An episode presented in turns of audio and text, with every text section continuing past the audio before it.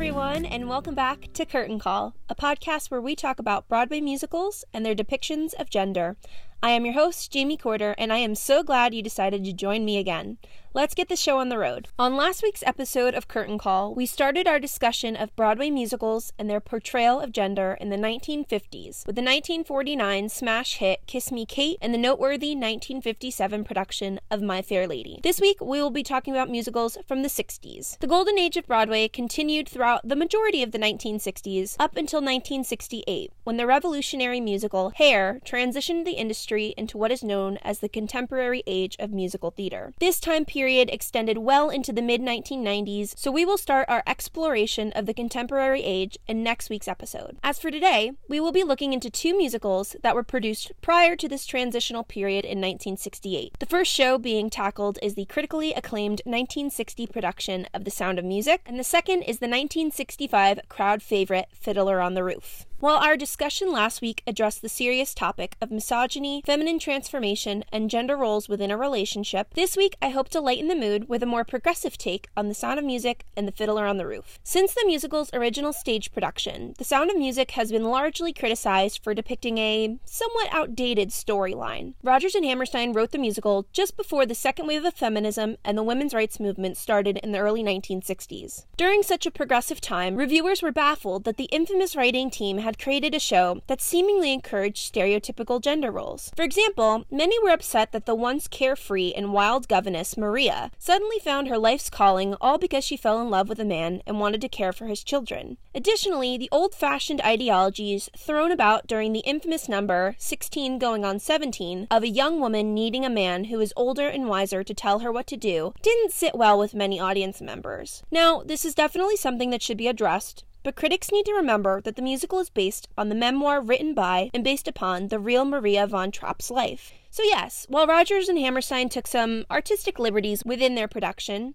the base storyline of Maria falling in love with Captain von Trapp is entirely based on a real-life romance. Because Fiddler on the Roof tells a more progressive story, the reception to this golden age musical was the antithesis to that of The Sound of Music. In Fiddler, the show starts in a town that literally only functions because of the strict gender roles put in place decades prior. But by the musical's end, many of these social constructs are broken. We'll explore this a bit later on in our discussion of Fiddler, but first, let's talk about The Sound of Music.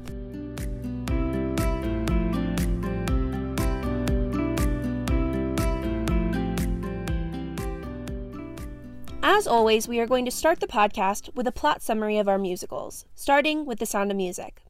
Set in Salzburg, Austria, just before World War Two, nuns from the Nonnberg Abbey can be heard singing. Maria Rainer, one of the postulants, is on the nearby mountainside, regretting leaving the beautiful hills. She returns to the abbey late, where the Mother Abbess and other nuns have been considering what to do about the free spirit. Maria explains her lateness, saying she was raised on that mountain, and apologizes for singing in the garden without permission. The Mother Abbess, who recognizes Maria's eccentric personality, tells her that she should spend some time outside the abbey to decide whether she is suited for the monastic life. She has arranged for Maria to act as the governess to the seven children of the widower Austro-Hungarian Navy submarine captain Georg von Trapp. Upon arriving at the villa, Maria meets with Captain von Trapp. He explains her duties and summons the children with a high-pitched whistle. The children rush from their rooms and march in, looking much like Navy soldiers in their matching uniform-like attire. Captain von Trapp teaches Maria the children's individual signals on the whistle, but she openly disapproves of this militaristic approach, stating that, quote, "Whistles are for dogs and cats and other animals, but not for children and definitely not for me. It would be too humiliating," end quote. Once alone with the von Trapp children, Maria breaks them out of their shells by teaching them the basics of music. Cue the classic musical number, Do Re Mi. That evening, Rolf, a young messenger, delivers a telegram and then meets with the oldest child, Liesl, outside the villa. Because he is one year Liesl's senior, Rolf claims he knows what is right for her. The two kiss, and in true teenager fashion, Rolf runs off and Liesl is left squealing with joy. Meanwhile, the housekeeper gives Maria material to make new clothes, as she had given all of her possessions to the poor. Maria sees Liesl slipping in through the window, wet from a sudden thunderstorm, but agrees to keep her secret. The other children are frightened by the storm, and to distract them, Maria sings The Lonely Goatherd. After a month-long trip to Vienna, Captain von Trapp returns home with Baroness Elsa Schrader, and Max Detweiler, Captain Von Trapp's friend, who is also a music agent and producer. Elsa and Captain Von Trapp are presumably a couple, but Elsa tells Max that something is preventing the captain from marrying her. Rolf enters, looking for Liesl, and greets them with the Heil, the Nazi salute. The captain orders him away, saying that he is an Austrian and not a German. Maria and the children leapfrog in, wearing play clothes that she made from the old drapes in her room. For some reason, this infuriates the captain, and he orders the children to go change. Maria tries to instill some compassion in the captain, saying the children need him to love them. He angrily orders her back to the abbey, but as she profusely apologizes, they hear the children singing The Sound of Music, which Maria had taught them to welcome Elsa. Surprisingly, the captain joins his children in song, and the family embraces. When alone with Maria, he thanks her for bringing music back into the household and asks her to stay. A party is thrown to introduce Elsa, and guests argue over the Nazi-German annexation of Austria. During the celebration, Kurt, the youngest Von Trapp boy, asks Maria to teach him to dance the Landler, a popular Austrian folk dance. When he fails to properly execute a complicated move, the captain steps in to demonstrate. He and Maria dance until they come face to face, and she breaks away, embarrassed and confused. Later, when discussing the expected marriage between Elsa and the captain, Brigitta, the third youngest daughter, tells Maria she thinks the governess and the captain are really in love with each other. Before they are sent to bed, the children say goodnight to the guests with the song So Long, Farewell. Max is amazed at their talent and wants them for the Salzburg festival, which he is organizing. As the guests leave for dinner, Maria slips out the front door with her luggage, planning to return to the abbey. Once there, Maria says that she is ready to take her monastic vows, but the Mother Abbess realizes that she is running away from her feelings. She tells Maria to face the captain and discover if they truly love each other, and tells her to search for and find the life she was meant to live. End of Act one, on to Act two. Time has passed, and the captain soon tells his children that he has asked Elsa to marry him. They try to cheer themselves up by singing My Favorite Things, but are unsuccessful until they hear Maria singing on her way to rejoin them. Learning of the wedding plans, she decides to stay only until the captain can arrange for another governess. Max and Elsa argue with the captain about the imminent annexation of Austria, trying to convince him that it is inevitable. When he refuses to compromise on his opposition to it, Elsa breaks off the engagement. Alone, the captain and Maria finally admit their love and quickly get married. You moved a little fast there, Captain, I won't lie. Tensions begin to rise as Herr Zeller, the leader of the Nazi party for the region, arrives at the villa and demands to know why the Von Trapps are not flying the flag of the Third Reich now that the annexation has occurred. The captain and Maria return early from their honeymoon before the festival, but in view of the Nazi-German occupation, the captain decides it's best the children not sing at the event. Rolf enters with a telegram that offers the captain a commission in the German Navy, and Liesl is upset to discover that her beau is now a full-blown Nazi. The captain consults with his new wife and decides they must secretly flee Austria. German Admiral von Schreiber arrives to find out why Captain Von Trapp has not answered the telegram, explaining that the German Navy holds him in high regard and tells him to report immediately to assume command. Thinking quickly, Maria says that the captain cannot leave immediately, as they are singing in the festival concert, and the Admiral agrees to To wait. At the concert, after the Von Trapps sing an elaborate reprise of Do Re Mi, Max brings out the captain's guitar. Captain Von Trapp sings Edelweiss as a goodbye to his homeland and as a way to declare his loyalty to the country. As the judges decide on prizes, the Von Trapps sing So Long, Farewell, secretly leaving the stage in small groups. Trying to stall as much as possible, Max announces the runners-up first. When the Von Trapps are awarded first prize, but they do not appear, the Nazis start a search. The family hides at the abbey, where one of the sisters tells them that the borders have been closed. Rolf discovers the family, and as he goes to call the lieutenant, he sees Liesl and changes his mind. The Nazis leave, and the Von Trapps flee over the Alps. Last week, during our first official episode, we talked extensively about the trope of the Cinderella-esque female transformation in Kiss Me Kate and My Fair Lady. And while Maria undergoes a makeover herself, I want to focus on Captain Von Trapp and his character development for our gender analysis today. On Curtain Call, we're here to talk about all types of gender and gender expressions, so I thought it'd be a nice change of pace to concentrate on the transformation of our leading male role. As discussed in New Keywords, a revised vocabulary of culture and society by writers Tony Bennett, Lawrence Grossberg, and Megan Morris, gender was not regarded as a social construct until the second wave of feminism, when used in sexology and psychoanalysis to describe male and female social roles. Being a social construct meant gender was something we created, something we associate certain characteristics, behaviors, and emotions with, something that we think is rigid and fixed. For example, when we think of stereotypical male attributes, we think strong, muscular, emotionally restrained, aggressive, the breadwinners. Women are often associated with being fragile, emotional, nurturing, submissive. Gender is also performative. It's something that we have to, quote-unquote, do constantly, whether we realize it or not. As Bennett, Grossberg, and Morris state, quote, both masculinity and femininity are continually constructed and negotiated on an everyday basis.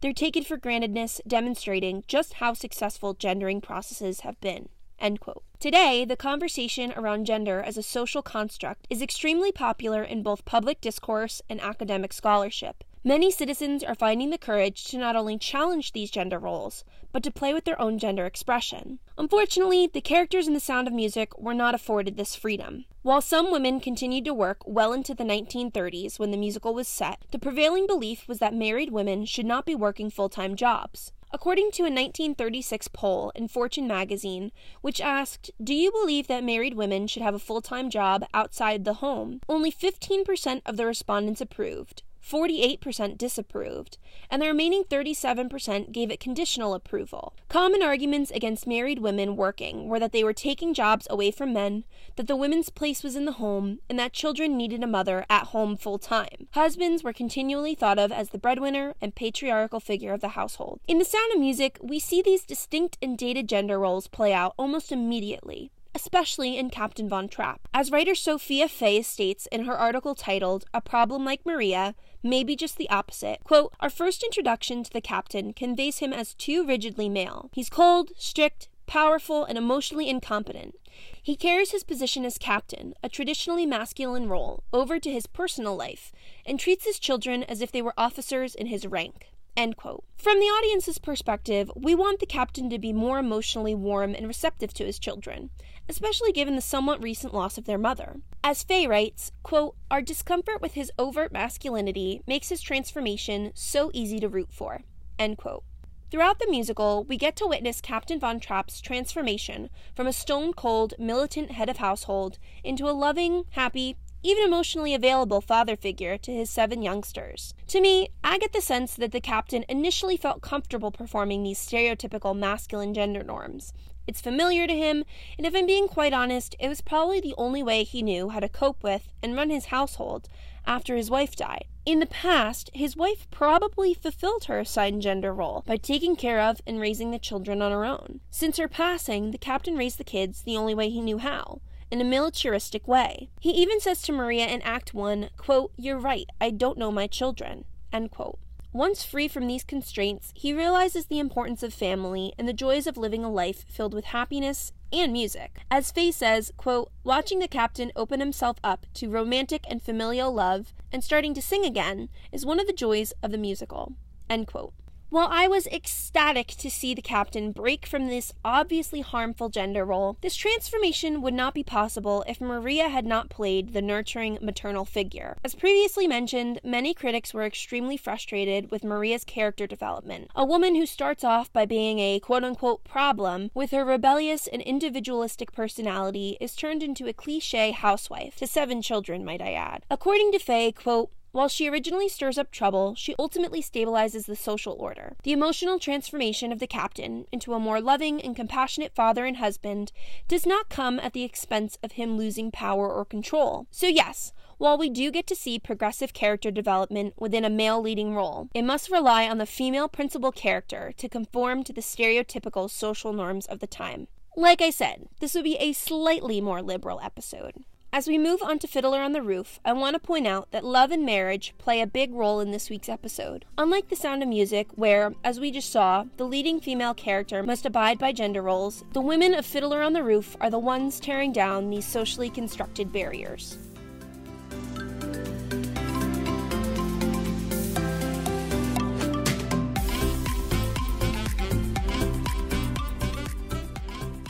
For a musical set in an early twentieth century Russian town, the plot of Fiddler on the Roof is rather modern. Anatevka, a small Jewish town, is home to Tevye, a poor milkman who is married to his wife Golde and who lives with his five daughters. In the opening scene, Tevye tells the audience of the villagers' customs through the infamous opening number, Tradition. Life here is as precarious as a fiddler on the roof, Tevye says, yet through their traditions the villagers endure. As the family prepares for the Sabbath dinner, Yenta, the town's matchmaker, arrives to tell Golde that Lazar Wolf, the wealthy butcher, a widower older than Tevye, wants to marry Seidel, her eldest daughter. Hodel and Chava, the next two daughters, are thrilled by Yenta's visit, but Seidel warns how matchmaking could have bad results. A poor girl like her must take whatever husband Yenta picks, but Seidel is secretly in love with her childhood friend and the local tailor, Motel, who is yet to ask Tevye for her hand. As Tevye makes his deliveries in town, he asks God what harm there would be if he were a rich man. During his outing, he meets Perchik, a radical and student from Kiev. Tevye instantly takes a liking to the young man, inviting him home for the Sabbath meal, even offering him food and a room in exchange for tutoring his two youngest daughters. Once home, Golde tells Tevye to meet Lazar after the Sabbath, but does not tell him why, knowing that her husband does not like Lazar Wolf. Seidel worries that Yenta will find her a husband before Motel asks her father for her hand. Motel, in addition to being poor, is afraid of Tevye's temper and wants to follow tradition. Before he plucks up the courage to ask Tevye to marry Seidel, Motel aspires to buy a new sewing machine to show that he can support a wife.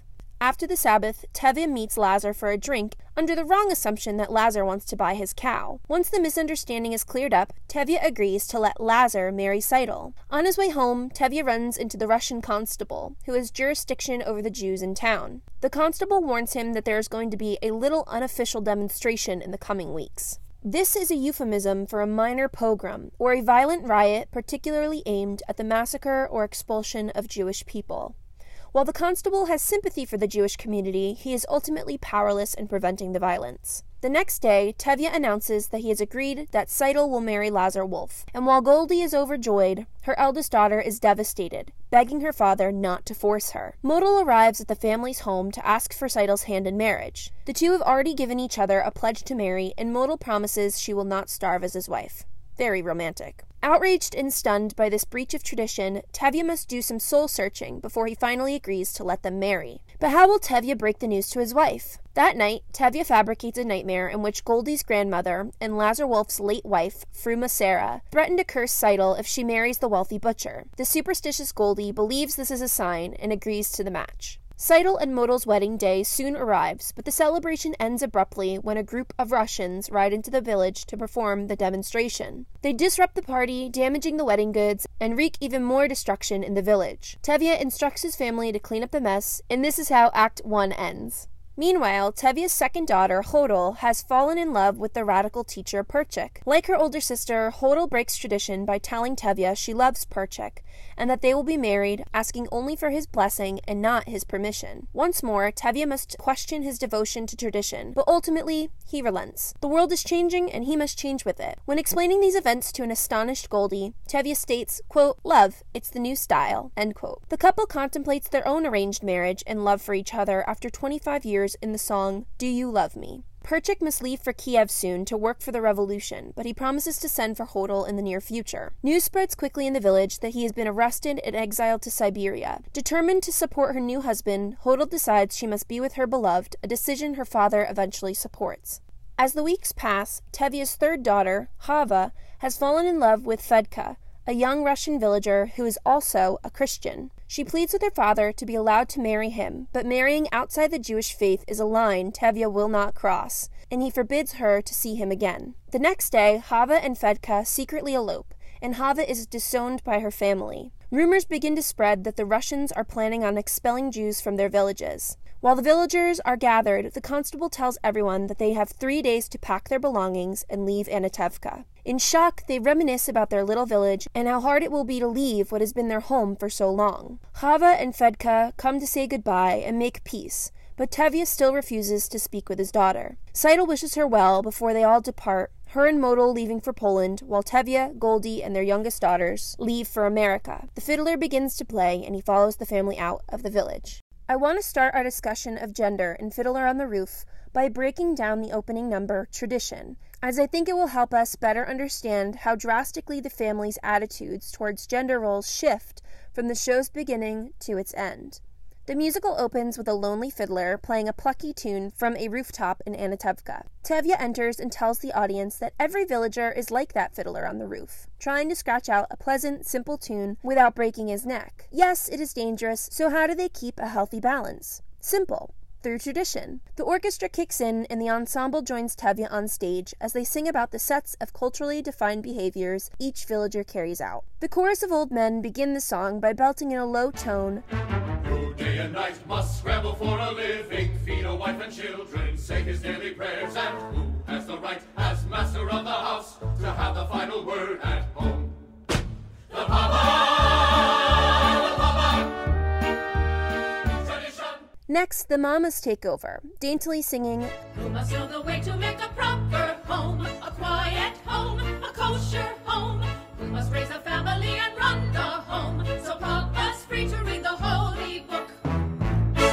The mama, the mama, tradition." In a forceful manner, the sons then chant, "At three I started Hebrew school, at ten I learned a trade. I hear they picked a bride for me, I hope she's pretty." Leaving the daughters last to trill, "And who does mama teach? To mend and tend and fix, preparing me to marry whoever papa picks."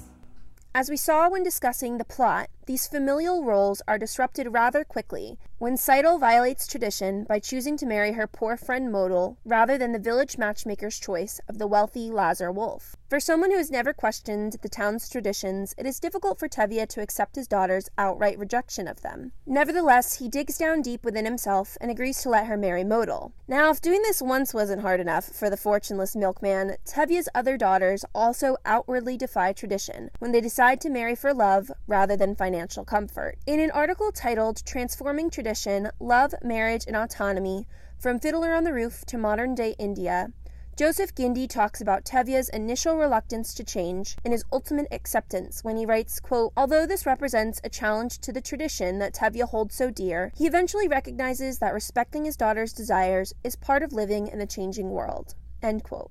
Through these conversations about true love, it's clear that, in addition to Tevye and Golde learning from their children, Seidel, Hodel, and Chava also learned from their parents' relationship.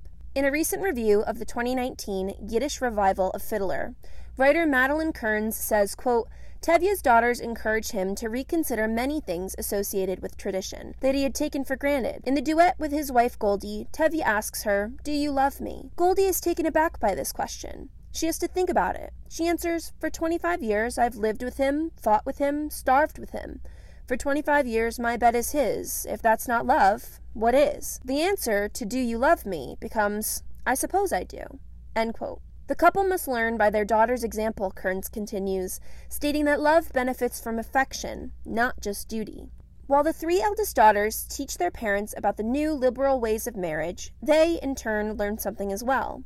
As Kearns writes, quote, "Love involves sacrifice. It isn't always sentimental, it's mostly about doing what's right by the other person," end quote. The daughters' advocacy for agency over who they love was an extremely progressive move during a time when conventional gender roles governed the town. This deviation from tradition was not too radical, though. As Eileen Jacobson writes in her article, "Fiddler on the Roof in Yiddish and Feminism," quote, "By the standards of nineteen oh five, and especially in a remote Russian village, these developments were revolutionary, and the two older girls are grateful for the results. It is clear, however, that they will continue to do the baking and the cleaning and the child-rearing, though maybe not with their husbands always in charge.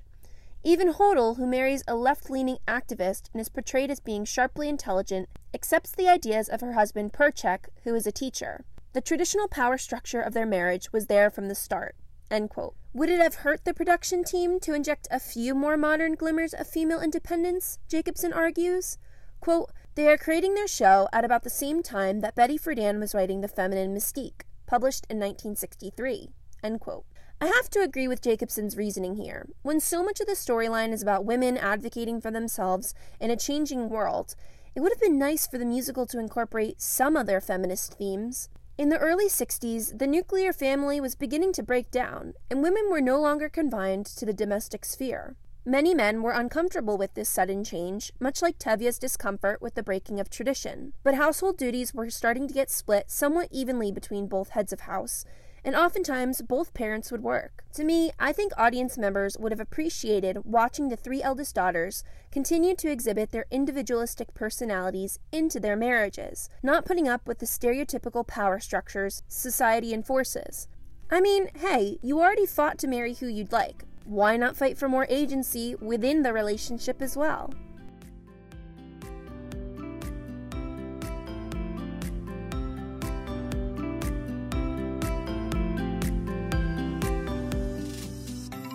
Well, that's it for this episode. I hope you enjoyed the third installment of Curtain Call. Next week, we'll move into the contemporary age of Broadway to talk about musicals from the nineteen seventies. This decade brought us memorable productions such as The Chilling Sweeney Todd, The Demon Barber of Fleet Street, The Sweet Annie, and the dazzling A Chorus Line. Stick around to hear what's coming up next week on Curtain Call.